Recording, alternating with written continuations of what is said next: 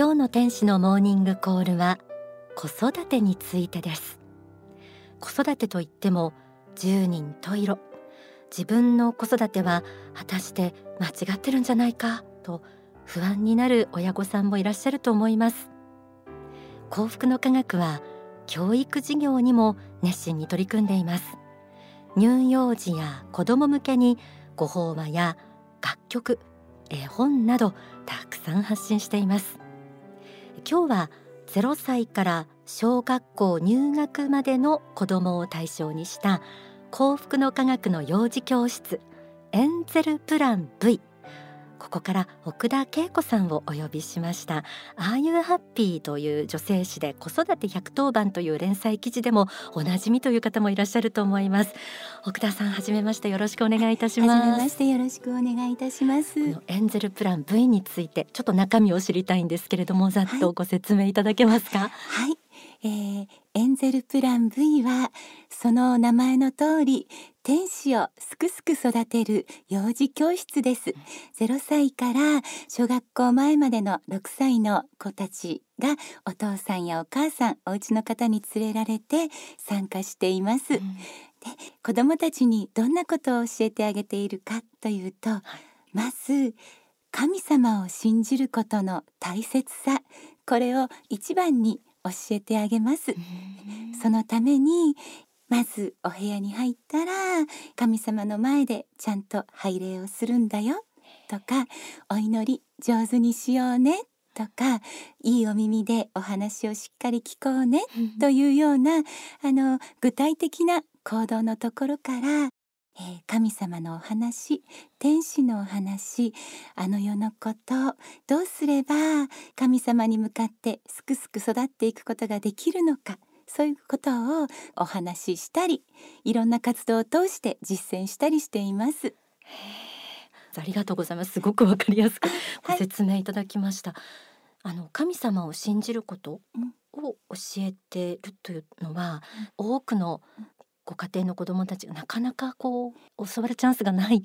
ことだと思うんですけれども。そうかもしれませんね、みんな子どもたちはそれをすんなり受け止めるんですか？どういう反応があるんですか？はい、エンゼルプラン V はまず子どもたちが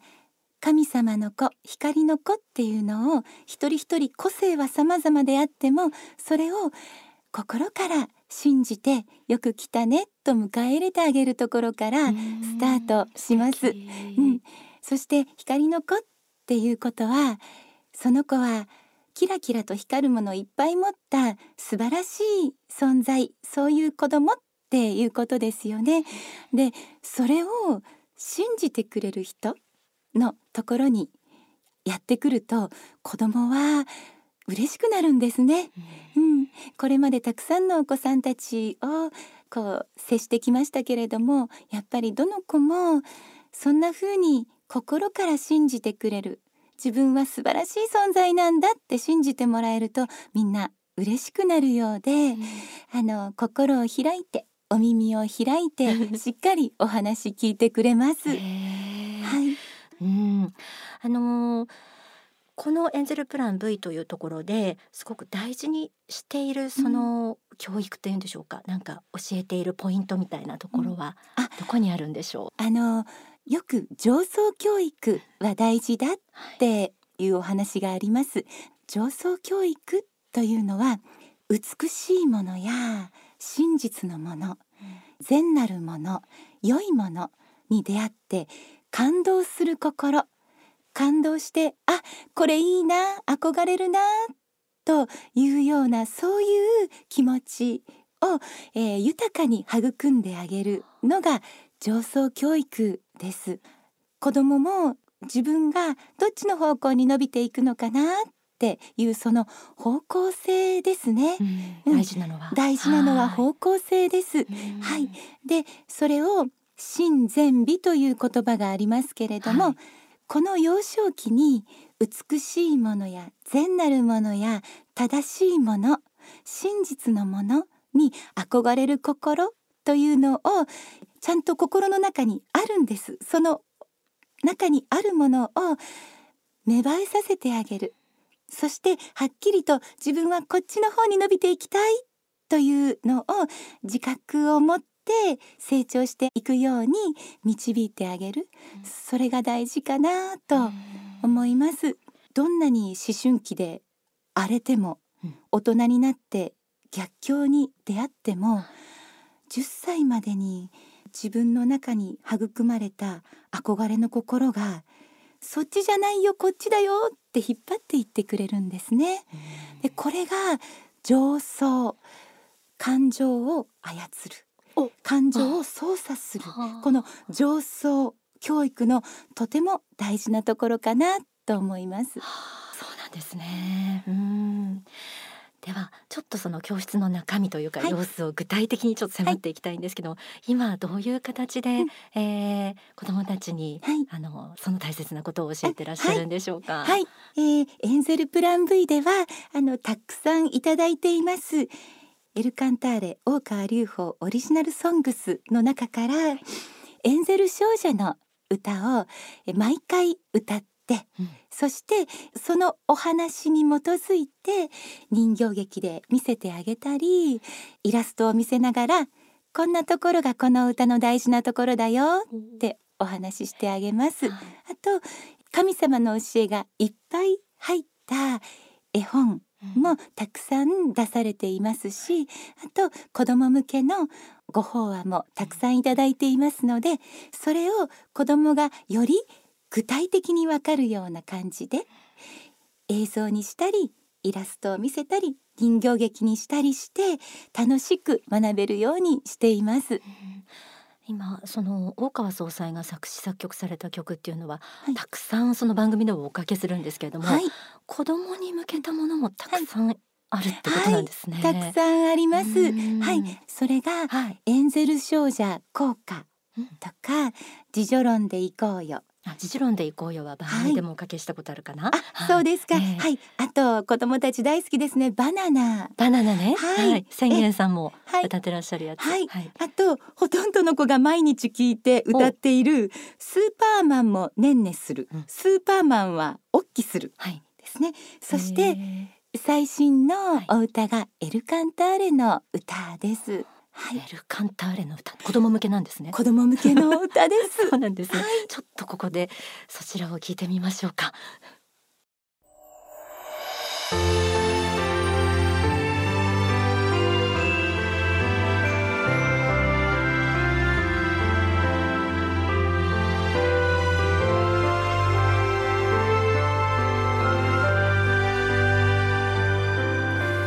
学校のみんなはまだ知らないかな。僕たちの先生はエルカンターレ。僕たちはみんな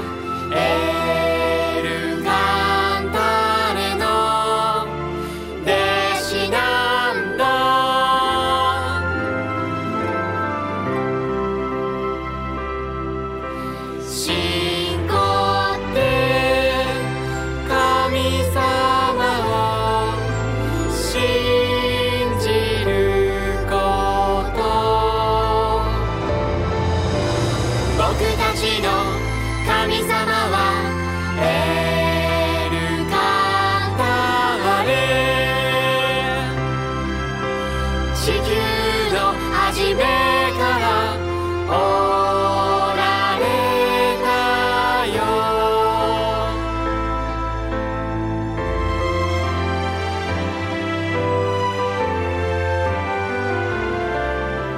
僕たちの秘密を知ってるかい。僕たちは使命を持ってるんだよ。みんなを幸せにすることさ。今日も元気に挨拶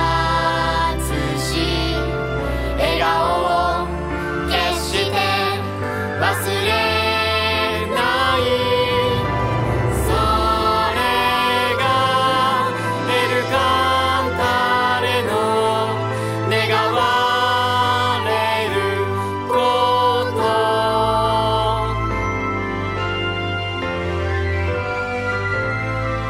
主と共に今日も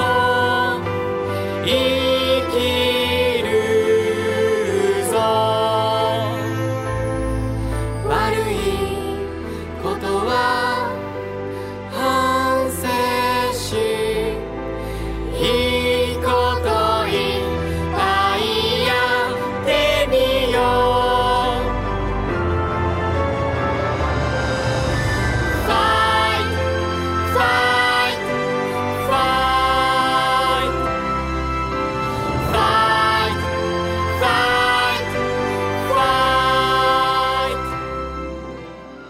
こうした曲を聴いて子どもたちは何かこう変わりますか？どんな反応するんでしょうか？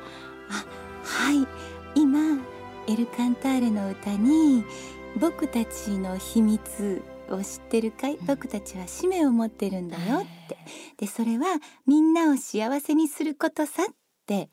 いうのを聞いて、やっぱり子どもたちはみんなを幸せにしたいってとても素直に思うんですね、多分大人が思うよりもはるかに素直にどんどん入っていくんですね、そして子どもたちが繰り返し歌っているうちに、それが子どもたちにとっての憧れになって、難しい言葉で言うと指針になって、ああこう生きたいな、こういうこの歌みたいに生きていこうっていうことがとても自然に育まれていくんだろうなと思います。メロディーとメッセージがすんなり入るような楽曲、番組でも随時そうした楽曲もお届けしていきたいと思います。そのやっぱり悩んでるお母さん本当に多いと思うんですけれども、親の思い通りにこう動かなかったり、そんな子供に対してこうイライラしたりとか、そのことで自信をなくすお母さん、今は子育てをするお父さんもいらっしゃるかもしれませんが、そんな親御さんにちょっとメッセージありましたらいただきたいなと思います。はい、子育てに悩んでいるママはいいママだなと、いいパパだなと思います。本当はいい子育てがしたい、幸せに育ててあげたい。でもわがままを言ったり泣いたりする子どもの前でおろおろしてどうしていいかわからない自分がいて、そして自分が何とかしてあげないとこの子は幸せになれないとか、自分が頑張らないとおむつも外れない、自分が頑張らないと、お勉強も頑張れないとか、いろいろ悩んで肩に力も入ってるんじゃないかなと思います、そんな時エンゼルに来られたママだったら、こう背中にすごい力が入っているのでお背中を撫でてあげます、そしてママ大丈夫だよ、子供には生きてゆく力、育ってゆく力、神様に向かって伸びていく力がもともとある。それを一回自分の力をふーっと抜いて、それを信じてみようと。そして一生懸命子育てしようと思っているあなたも、神様や天使が応援してくれてるっ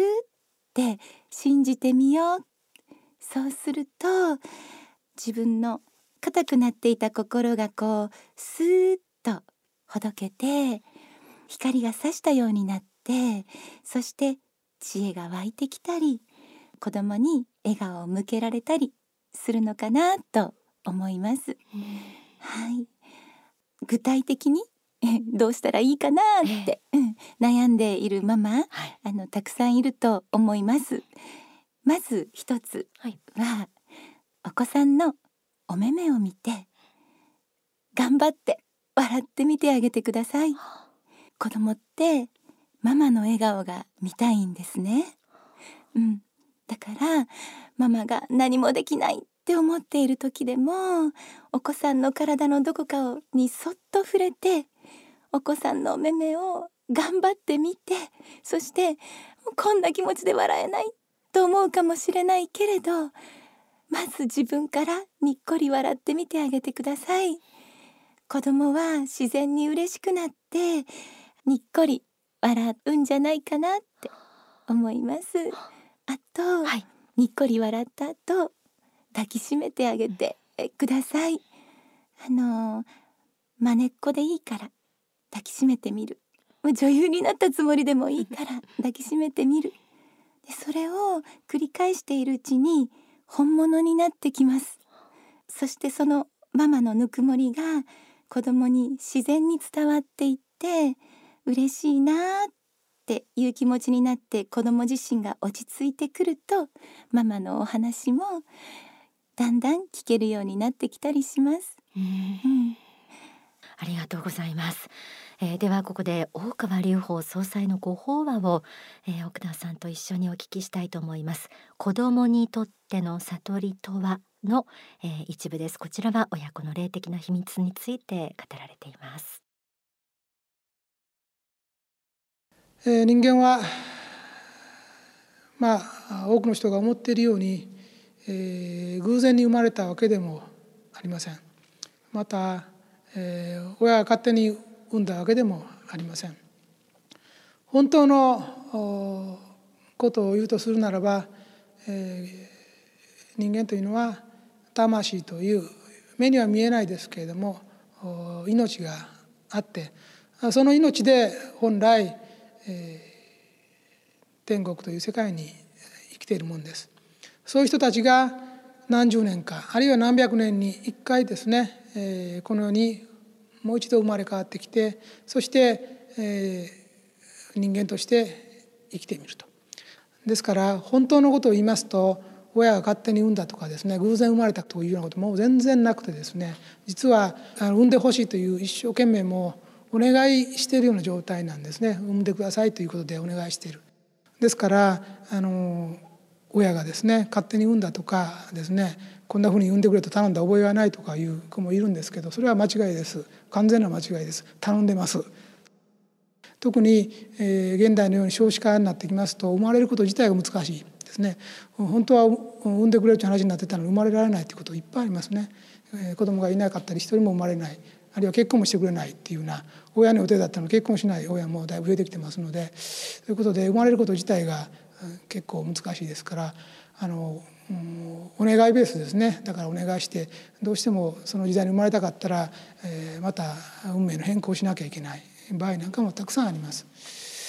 そういうことで生まれていくということは大変なことだし、お願いして生まれてきているんだということをまず子どもたちには知ってほしいと思いますね。今お聞きいただいた説法は書籍サクセスナンバーワンの精神に収められています。でこちらの書籍についてはお近くの幸福の科学までお問い合わせください。今日は幸福の科学の幼児教室エンジェルプラン V から奥田恵子さんにお話を伺いました。最後に何かありましたらリスナーの方にメッセージをお願いいたします。はい、子供はみんな光の子です。神様から大切な力をもらって生まれてきています。生きていく力、育っていく力、神様に向かって素晴らしい方向に向かって伸びていく力がどの子にもどの子にもあります。それを信じようとして、自分も信じ子供も信じて子育てをされたら、きっと素晴らしい子供に育っていくんじゃないかなと思います。あと子供は最初にあったように十人十色、あなたとは一味違う素敵な個性を持っている子もいる。その子供の個性を大事に愛しながら信じながら、育てていかれるといいのではないかなと思います。ありがとうございます。奥田恵子さんでした。本当にありがとうございました。ありがとうございました。なお、中でお届けしたエルカンターレの歌、こちらは作詞作曲大川隆法総裁、歌は田中宏明 with Little Ants でした。